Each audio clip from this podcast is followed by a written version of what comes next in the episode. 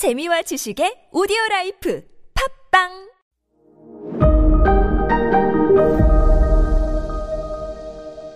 네, 여러분 안녕하십니까. 역사 스토리텔러 썬킴 인사 드리겠습니다. 어, 지난 시간에 그 알프레드 노벨 얘기를 드렸잖아요. 다이나마이트, 다이나마이트 얘기 좀 더 해 드릴게요. 돈 굉장히 많이 벌었어요. 그런데, 어, 이거를 왜 그럼 노벨상을 만들려고 생각을 했냐면, 알프레드 노벨이, 어느 날 그 자기 형이 죽었거든요. 친형. 이 죽자, 그, 언론들이 이제 부고를 내지 않았습니까? 누구누구 죽었다고.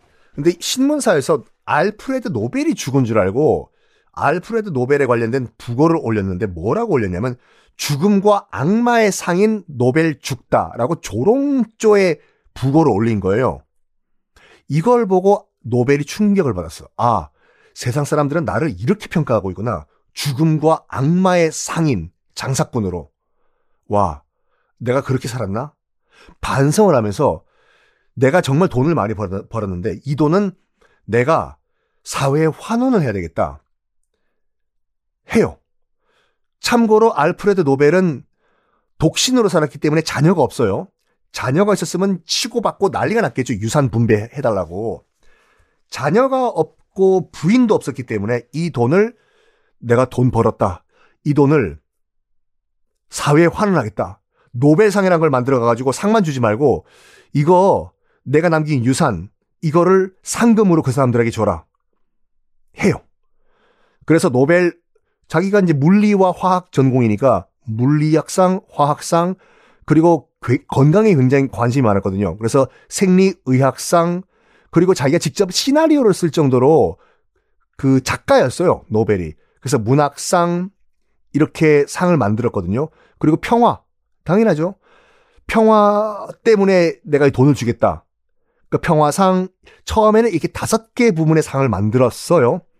그리고 나머지는 다 스웨덴 스톡홀름에서 자기 고향인 스톡홀름에서 주, 지만 노벨 평화상만큼은 옆 나라 노르웨이의 수도 오슬로에서 주거든요. 왜 그러냐면 노벨이 이 상을 만들었을 당시만 하더라도 노르웨이는 스웨덴의 식민지였어요. 그래가지고 노르웨이에게 미안한 마음에 평화상만큼은 우리 식민지인 노르웨이의 수도 오슬로에서 줘라. 해서 그 전통이 지금까지 내려오고 있거든요. 그래서 김대중 대통령도 노르웨이 오슬로에서 평화상을 받았죠. 어?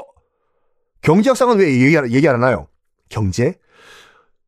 노벨이 다섯 분야의 상을 만들었을 때 경제학상은 없었어요.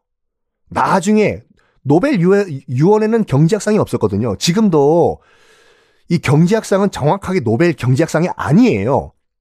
이 상은 노벨을 기념하는 뜻에서 스웨덴 국립은행에서 주는 상이에요. 그게 공식 타이틀이에요. 그냥 편의상 노벨 경제학상이라고 부르는 거지. 왜냐하면 노벨은 그런 얘기 한 적 없거든. 경제학상 만들라고. 그래서 그 나머지 상금은 다 그 노벨 유산에서 분배가 되는데 노벨 경제학상 상금만큼은 스웨덴 국립은행에서 줘요. 왜냐 그게 유언이었기 였기 때문에. 그리고 이거 궁금하지 않으세요? 그 노벨상 상금 주잖아요. 매년 금액이 달라요.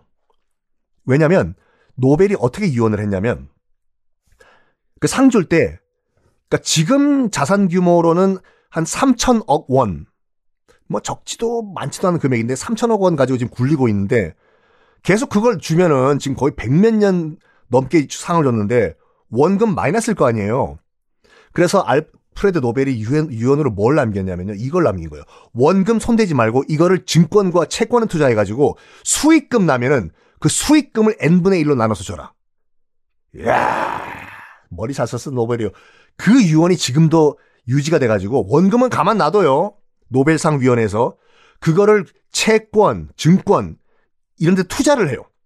투자한 다음에 수익금 나잖아요. 그거를 n분의 1로 나눠서 수익금을 주기 때문에, 아, 이게 상금을 주기 때문에 매년 달라요. 그래서 어떤 때는 뭐 8억, 어떤 때는 10억, 어떤 때는 13억. 다른 게, 그 때문이라니까요. 분명히 이런 생각하는 사람 있을걸요? 아유, 내 상을 왜 오래 주세요? 주, 주식시장 폭락했는데 내년에 내가 연구할 걸. 하는 사람도 있지 않을까라는 썬킴만의 뇌피셜이었습니다. 다시 돌아와가지고 크림반도. 그러니까 크림반도와 노벨상과는 어느 정도 연결이 돼 있어요, 지금요. 어, 크리, 크림 전쟁이라고 하면은 우리가 또 빼놓을 수 없는 인물이 나이팅게일이죠. 백의의 천사 나이팅게일. 영국 간호사. 우리 백의 천사 여러분들, 지금 우리 영국군 병사들 젊은이들이 저 멀리 흑해에 있는 크림반도에서 그 나쁜 러시아 애들과 싸우고 있다고 하는데 우리가 가만히 있으면 되겠습니까? 가서 우리가 가서 우리 열심히 우리 치료합시다. 치료하는 거 도웁시다. 라고 하면서 우리가 백의의 천사라고 알고 있는데 이게 나중에 제가 특집을 하나 해드릴게요.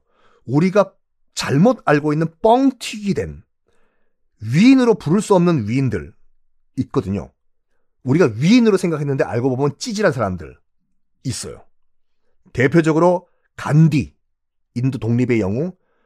왜 간디는 간디의 본 모습. 나중에 말씀드리고 나이팅게일 같은 경우에도 우리가 위인전해서 어머 정말 백의 천사다 라고 알고 있는데요. 간단하게 나이팅게일의 본 모습을 말씀드리면 어, 집이 굉장히 잘 살았어요. 갑부였어요. 영국에서. 나이팅게일의 이름이 뭔지 아십니까? 나이팅게일은 성이고 플로렌스 나이팅게일이잖아요. 플로렌스가 어디예요? 피렌체, 이탈리아. 피렌체의 영어식 발음이 플로렌스잖아요. 여기에 자기 부모님들이 자기 부모님들이 어, 이탈리아 피렌체에 신혼여행을 3년 동안 갔어요. 근데 거기서 이제 나이팅게일을 임신을 한 거예요. 그래가지고 자기 딸 이름을 읍? 읍? 내가 임신을 한 곳 이 플로렌스다 해서 이름을 플로렌스라고 지어준 거예요. 그 정도로 집이 빵빵한 귀족 집안이었어요. 그런데 간호사 지금 절대로 지금 기준으로 말씀드리는 거 아니에요? 어, 그 당시는 간호사가 그렇게 뭐 좋은 직업이 아니 아 이게 팩트니까 말씀드릴게요. 굉장히 천한 직업이었어 당시에는요. 그러니까 나 엄마한테 귀족 집안 엄마한테 당신은 의사도요. 병원 가는 게 아니라 귀족은 귀족들은 의사를 집으로 불러서 치료를 했어요. 의사도 하찮게 보던 그런 영국 귀족들이었는데 간호사? 간호사가 돼가지고 나는 크림 전쟁에 참전하겠다라는 소리 듣고 엄마가 졸도를 했대요. 나이팅게일. 왜냐? 잔다르크와 똑같이 신의 계시를 들었대요. 나이팅게일이 나이팅게일아, 너 지금 귀족 딸로서 뭐 하고 있니? 지금 당장 간호사로 크림 전쟁에 참전하여라, 라라라라라라라. 라는 신의 음성을 듣고 간호사로 가겠다라고 말하자 어머니는 졸도를 하시고 그래서 아무런 준비도 없이 간호대학 근처에도 안 가고 그냥 간 거예요, 그냥. 난 간호사가 돼야 돼. 그냥 간 거야. 이건 팩트니까 말씀드릴게요. 나이팅게일이 당시 이제 그, 어, 영국 군 병원, 야전 병원에서 일을 했잖아요. 걸어 들어간 환자도 죽어 나왔어요, 그때요. 3만 명을 치료했는데 2만 명이 죽었어, 그때요. 나이팅게일이 담당했던 군 병원에서. 그러니까 아무것도 모르고 그냥 가서 치료한 거예요.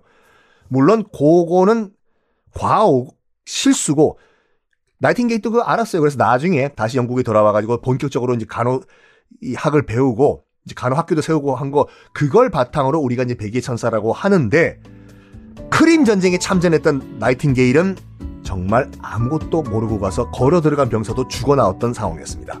자, 이 크림 전쟁 어떻게 또 전개가 될까요? 다음 시간에 공개하겠습니다.